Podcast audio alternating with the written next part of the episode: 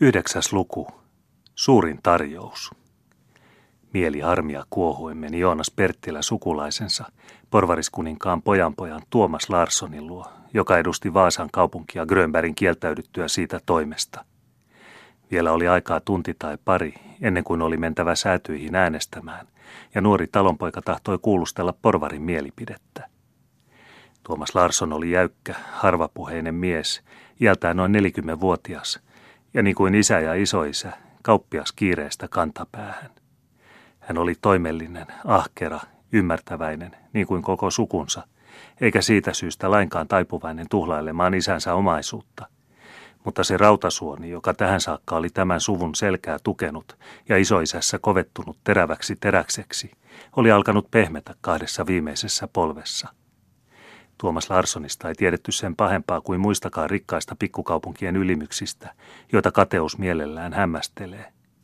Arveltiin kuitenkin, ettei hän ollut niin vaikeasti ostettava kuin olisi voinut hänen varallisuuteensa nähden luulla, ja sen tähden menikin Joonas hiukan epäillen tämän pikkuserkkunsa luo häneltä neuvoa pyytämään. Tee tahtosi, sanoi varovainen kauppias. Minä äänestän myssyjen puolella. Sukumme on ollut myssyjä 50 vuotta, ja sen tähden minut valittiin. Oletko saanut maksun siitä, kysyi Joonas synkein mielin. Maksusta taikka maksutta, minä äänestän sitä, minkä katson parhaaksi. Ja omatuntosi sallii sinun ottaa venäläistä rahaa. Taikka englantilaista, naurahti Tuomas jurosti hymähtäen. Sitä ei niin tarkoin tiedä. Eivät ne haiskahda anturanahalle eivätkä kivihiilellekään. Ei haittaisi sinunkaan asioitasi, jos olisit vähemmän ulkokullattu. Jos et sinä ota, niin ottaa joku toinen. Rahat tulevat maahan ja se on pääasia. Onko se pääasia? Mihinkäs sitten joutuu kansan kunnia ja menestys? Mihinkä joutuu omatuntosi? Kauppias pudisti kärsimättömästi päätänsä. Semmoista se on, kun lähetetään poikia valtiopäiville, murahteli hän. Korupuheita ja taaskin korupuheita, eikä mitään muuta kuin korupuheita.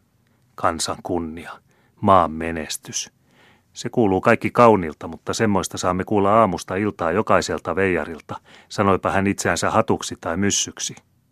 Omatuntoni on kymmentä vuotta vanhempi kuin sinun, ja kun sinun omatuntosi tulee kymmentä vuotta vanhemmaksi, opit valvomaan maan etua samalla kertaa kuin omaa talouttasikin. Sen pituinen se. Ja sen vastauksen saatua meni nuori talonpoika säädyn kokoushuoneeseen. Ja katso, siellä pidettiin todellakin mitä kauneimpia puheita valtakunnan menestyksestä, isänmaan todellisesta hyödystä ja kansalaisten velvollisuuksista, jotka puheet paikoittain olivat aina tarpeen mukaan höystetyt kauneilla lupauksilla laajennettujen oikeuksien saamisesta kunnianarvoiselle talonpoikaissäädylle. Kaikki puhujat käyttivät samoja lauseita, ainoastaan sillä erotuksella, että hattujen ystävät kuvasivat myssyjä mitä ilkeimmiksi maankavaltajiksi – Myssyt taas vuorostaan vakuuttivat, että kaikki valtakunnan onnettomuudet johtuivat noista pahasisuisista hatuista, sekä ettei maa milloinkaan pääsisi rauhaan ennen kuin nämä hirviöt oli perinpohjiin hävitetty. Häpeä ja inho täyttivät rehellisen Joonas Perttilän mielen. Tiesihän hän, että kaikki nämä puheet oli kirjoitettu näkymättömissä pysyttelevien puoluejohtajan kanslioissa – hän tiesi nyt, että kaikki, tai melkein kaikki noista isoäänisistä ja isänmaan ystävistä olivat myyneet isänmaallisuutensa puhtaasta rahasta. Yksinkertaisimmat viidestäkymmenestä plootusta, viekkaamat sadasta, sadasta viidestäkymmenestä tai kahdesta sadasta. Aina sen mukaan, miten taitavia olivat olleet peijaamaan asiamiehiä, jotka summakaupalla olivat ottaneet toimittaakseen niin tai niin monta ääntä, ja jotka saivat niin kuin oikein olikin oman osansa siitä, mitä voivat tinkiä. Toisilleen vihamieliset puolueet näyttivät alussa melkein tasaväkisiltä. Se on yhtä hyvin lahjotuilta. Mutta kohta tuli ilmi, että myssyt olivat maksaneet runsaammin, ja he voittivat siis äänestyksessä 84 äänellä 41 vastaan. Jonas Perttilä oli kuulunut vähemmistöön. Hän ei pitänyt hatuista, mutta vielä vähemmän hän piti myssyistä.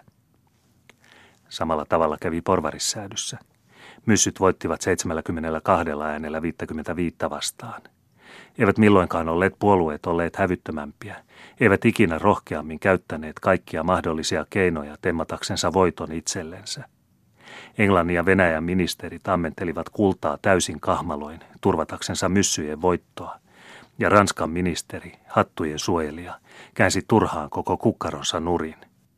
Samaan aikaan kun Kreiviter Dybarin sylikoiralla oli kalleista kivistä tehty kaularengas, ei hänen herransa ministerillä, paroni Vergeneellä ollut enempää kuin 200 000 frangia syötettävänä noille ahnaille valtiopäivämiehille, ja kuningas Kusta oli pakotettu lainaamaan Vergeniltä. Nyt tuli pappien valita puhemies.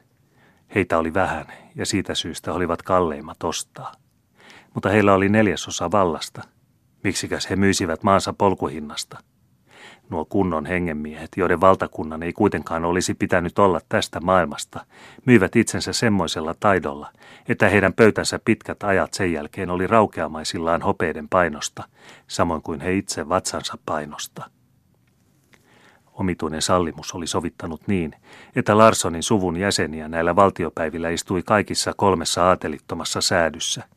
Talonpoikaissäädyssä Perttilä, porvarissäädyssä Tuomas Larsson ja pappissäädyssä hänen setänsä rovasti Berta Larsson, porvariskuninkaan nuorempi poika. Tämän papin luo meni Joonas Perttilä päivää ennen puhemiehen vaalia. Joonaan oli käynyt niin kuin monen muunkin miehen myrskyisinä aikoina. Hän oli päättänyt olla mihinkään puolueeseen kuulumatta, mutta tuli kuitenkin vähitellen pakotetuksi liittymään jompaan kumpaan taistelevista puolueista. Hän oli koetteeksi ruvennut hatuksi, hän niin kuin muutkin, ja meni nyt rovastin luo, joka oli hänen äitinsä serkku, pyytääkseen neuvoa tältä arvossa pidetyltä mieheltä, jota Joonas hamasta lapsuudestaan oli kuullut mainittavan säätynsä etevimpänä.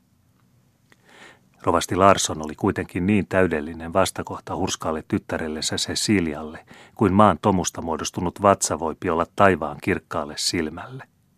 Hän oli jättiläiskokoinen vanhus, kahden seitsemättä vanha, leppeä ja muhoileva, hyvin harrasmielinen, kun niin tarvittiin, mutta ei milloinkaan ajatellut muuta kuin omaa etuaan.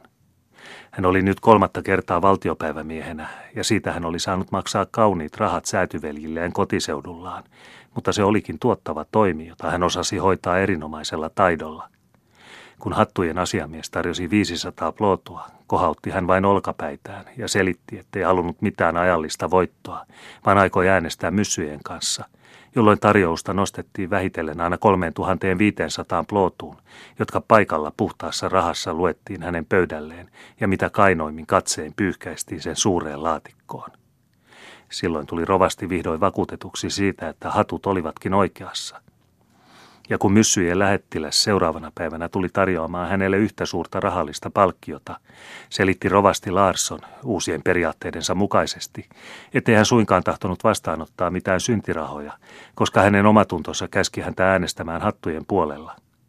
Seuraus siitä oli se, että tarjousta koroitettiin aina 500 plotua kerrallaan, ja kun sillä tavoin oli päästy tuohon sievoiseen summaan, viiteen tuhanteen plootuun, ja kun alkoi näyttää siltä, että mitta oli täysi, rupesi rovasti suureksi kummastuksekseen huomaamaan, että myssyt eivät olleetkaan aivan väärässä – Pitäisi vain ajatella sitä surullista mahdollisuutta, että vanha, puolisokea Turun tuomiorovasti Bryssi jonakin kauniina päivänä menisi kaiken maailman tietä, ja niin surkuteltavan tapauksen varalta olisi tärkeää, että hänen paikkansa joutuisi isämaallismieliselle miehelle, joka ymmärtää valvoa säädyn etua, jonka tähden hän, Larsson, olisi valmis uhrautumaan tähän raskaaseen ja edesvastuulliseen virkaan, jos hän sen saamisesta saisi kirjallisen vakuutuksen. Sitoumus annettiin sillä myssyt voivat antaa mitä tahansa. Ja nyt vihdoinkin huomasi tuo kunnianarvoisa mies, että hatut olivat ihan väärässä ja myssyt sitä vastoin isänmaan ainoat todelliset pylväät. Kauppa ei ollut huonoimpia. Mikä verraton aarre onkaan moinen vakaumus, joka ensin toisella, sitten toisella taholla tuottaa yhteensä 8500 plootua ja tuomiorovastin arvon. Jonas Perttilä tapasi sukulaisensa mitä mainioimmalla tuulella ja rohkeni viattomuudessaan lausua paheksumisensa tuosta hävyttömästä valtiopäivillä vallitsevasta lahjomisjärjestelmästä. Rovasti leveät huulet vetäytyivät mitä suloisimpaan hymyyn. Älähän muuta sano, huokasi hän luoden hartaasti katsensa kattoon. Maailma on täynnä pahuutta, eivätkä mammonan orjat ajattele muuta kuin lihallisia himojaan. Meidän täytyy varustautua kovaan sotaan, emmekä myöskään saa halveksia maallisia aseita. Meidän tulee katsoa, että edes vähäinen osa tämän maailman hyvyyksistä joutuu hyviin käsiin, hyvän asian hyödyksi. Me emme saa lykätä luotamme niitä ajallisia lahjoja, joita taivas meille voi lähettää edistääkseen kirkoja maamme menestystä. Se on tietty, mutta ei suinkaan arvoisa isä ottaa ne lahjuksia. kysyi talonpoika viattomasti. Taivas varjelkoon, vastasi rovasti hiukan hämillään, vaikkei hänen tapansa suinkaan ollut hävetä. Kuka nyt toki lahjuksia ottaisi? Tarkoita vain, ettei pidä halveksia pientä ropoa, joka voi tulla köyhän seurakunnan hyväksi, olletikin kun tietää siten maataan hyödyttävänsä. Arvoisa isä ottaa siis lahjuksia, kysyi Joonas vielä kerran, sillä hän luuli tuntevansa pahan oman tunnon katkua noissa kiertelemisissä. Ei pidä olla ylen ankara, poikaseni, varoitti rovasti isällisellä äänellä. Me olemme kaikki heikkoja kuolevaisia. Meidän tulee ajatella köyhiä lapsiamme, eikä hylkiä sitä, mitä taivas näistä maallisista hyvyyksistä meille suo. Ja arvoisalla isällä on kuitenkin suuret tulot ja suuri perintö, huudahti Joonas närkästyneenä. Minä olen köyhä Herran palvelija, joka vaivoin ansaitsee jokapäiväisen leipäni. Tiedäthän sen vallan hyvin, rakas poikani. Perkeleen palvelija sinä olet, kirottu pappi, joka myyt isänmaasi, huudahti Joonas Perttilä raivoissaan, paiskasi oven lukkoon ja syöksyi ulos.